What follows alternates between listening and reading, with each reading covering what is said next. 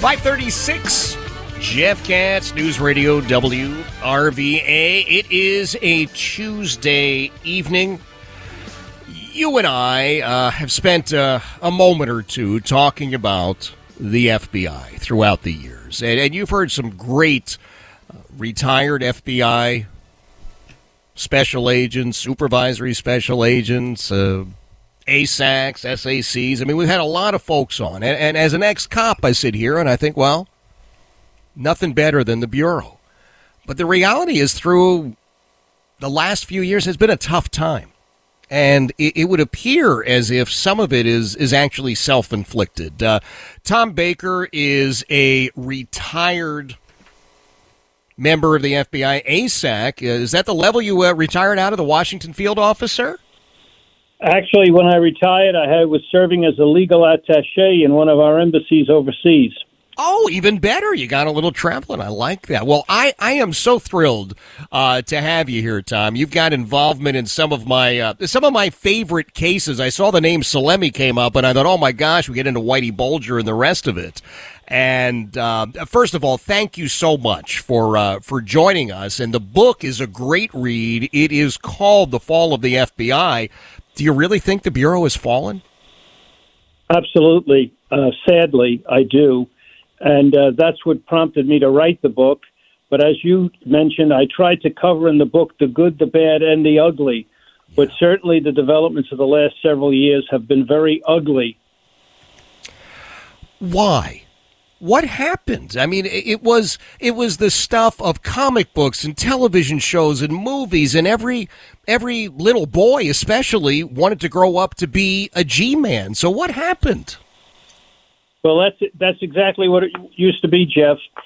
What happened, as I explained in my book, was a change in culture. I think that's what it traces back to. Fundamentally, uh, even though the FBI always had a counterintelligence mission the FBI was a law enforcement agency, and as you know, having been in law enforcement yourself, in in a, a police organization, any kind of law enforcement agency, consciously or unconsciously, you work forward to the day when you're going to have to stand up in court and raise your right hand and swear to tell the truth, the whole truth, and nothing but the truth. Now, that's significantly different than an intelligence agency which literally deals in lies, deceit, uh, and deception, uh, and lives by lies, deceit, and deception. And their their end product is not in court. Their end product is an estimate, an intelligence estimate. They call it. So it's a whole different mindset. And unfortunately, that's the track the FBI has been heading down the last several years.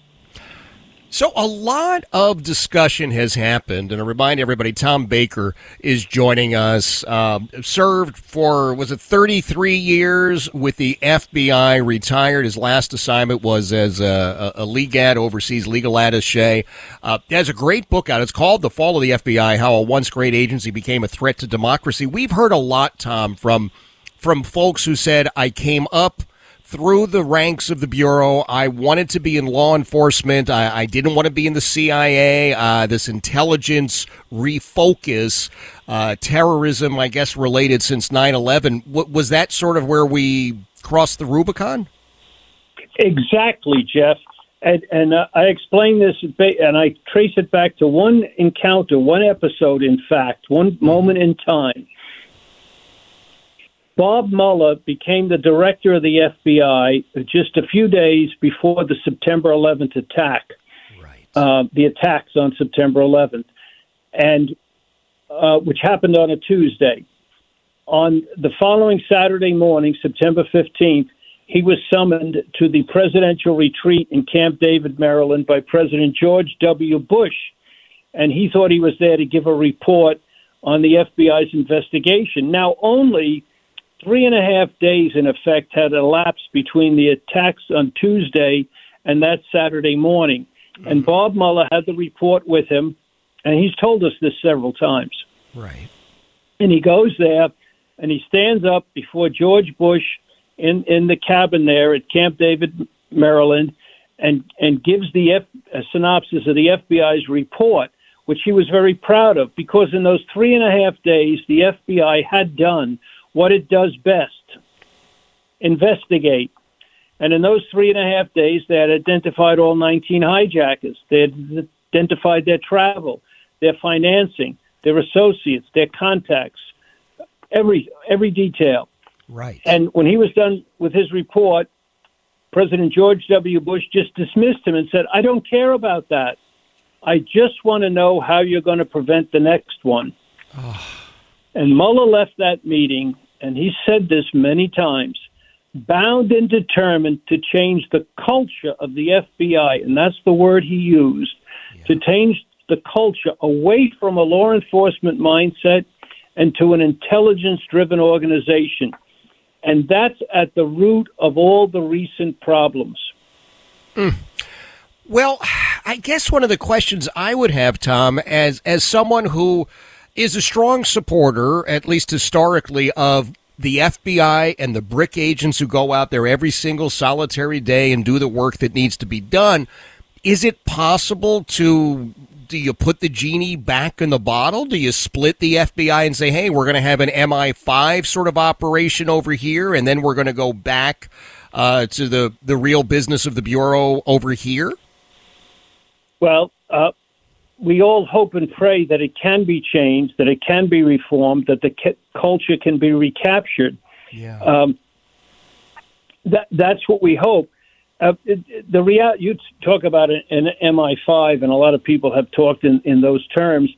Uh, the fact is, I used to go around, uh, and many, many other people, in explaining the FBI, uh, not only in this country but overseas. And I pointed out that the United States of America was blessed, blessed to have as its domestic security agency a law enforcement organization, because a law enforcement organization, and the way we were brought up and trained, uh, had to operate within the guidelines of the Constitution, because they were first and foremost law enforcement officers. Mm-hmm. Uh, I'm afraid now with this change to the intelligence mindset uh, that the United States may be cursed, cursed to have an, a domestic intelligence agency with police powers. And, and that's how the whole thing's been flipped. Now, you retired out of the Bureau some time ago, and, and I would have to wonder have we gone through an entire generation of, of new agents? They've come through Quantico, they've entered onto service, but their entire career has been with this mindset. Do they have any interest in changing it, or are they they just ready to pass it on to the next generation? Well, Jeff, you make a very good point. You make an excellent point. Uh, since I retired from the FBI, I have stayed very engaged with them as a consultant, mm-hmm. uh, mainly dealing in West Virginia with the uh, CJIS division, the uh, Criminal Information Services division, and uh, serving on the board of directors of their credit union.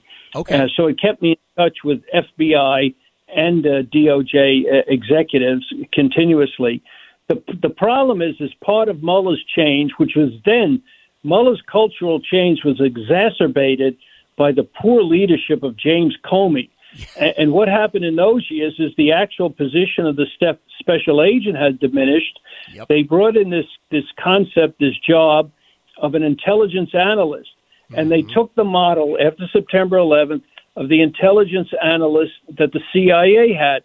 Now, these are freewheeling thinkers who, as the name implies, analyze intelligence, and they speculate and they come up with things. It never really was a good fit in an organization with police power, and some of the the the problems that the FBI has had in very recently can be traced to that very change. And one is right there in Richmond. Yes. Where you're headquartered, yep. where we see the a couple of intelligence agents came up with this absolute crackpot idea to investigate traditional Catholics as domestic terrorists. Uh, an FBI agent under the old school of law enforcement would have never that never would have crossed their mind because everything we we were we were trained to avoid infringing on people's First Amendment rights uh, uh, on trampling on the Constitution. That that doesn't come up in the mindset of an intelligence analyst. They just freewheel the free ranging, think about anything and think up anything. Yeah.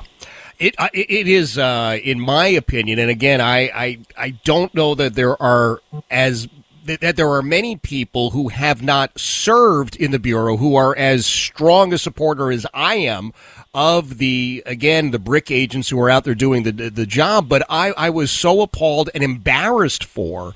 Uh, the bureau in general and our Richmond field office in particular with this it was anti-Catholic. There's just no other way to spin it. It, it. it, was just so wrong, and, and, and nobody's apologized. Christopher Wray doesn't seem to think it's worthy of even saying, gosh, that's a screw up, and we're moving on. Well, you're absolutely right, and that's the whole problem. Uh, and sometimes when these things do happen, not in this case, but in previous cases, he points out, well, those people are no longer with us. They've been fired. And it's Jeff, it's not a matter of a few rotten apples. It's a matter of the change in culture. Yeah. Uh, yeah. Let me just mention this: when when we were new agents, most of our class, and as trained as special agents, most of our classroom time was actually spent on the Constitution, uh, mm-hmm. uh, particularly the Bill of Rights, um, and and the, the the Fourth, Fifth, and Sixth Amendment. We were told not to view it as an obstacle to doing our job, but to embrace it. And in fact, our legal instructors gave us a pocket sized copy of the Constitution to keep in our breast pocket. And I remember we were told if you keep the Constitution with you and, and you find yourself interviewing a citizen or searching someone's home, if you have the Constitution with you in your pocket, it'll be very difficult for you to go off the reservation, for you to, to go rogue. Yeah. And that may sound corny to some people today, but that's how a lot of us viewed it. Now, now that it's evolved on, under under Mueller and Comey into an intelligence mindset, they, they don't have that that that hold on the Constitution because when issues came up, I remember sitting on one or two issues in in uh, former director uh, Judge Webster when he was director in his office, okay. and they'd be very cautious of anything that violated the First Amendment. Now, that's freedom of religion, certainly, yep. uh, but also freedom of the press and freedom of speech. And we were not to look at people uh, for their speech, uh, for their religion, or for stuff they wrote in the press. And we were always cautioned about that. That's gone out the window with this taking on these intelligence analysts and having them drive the agenda. Mm. Wow.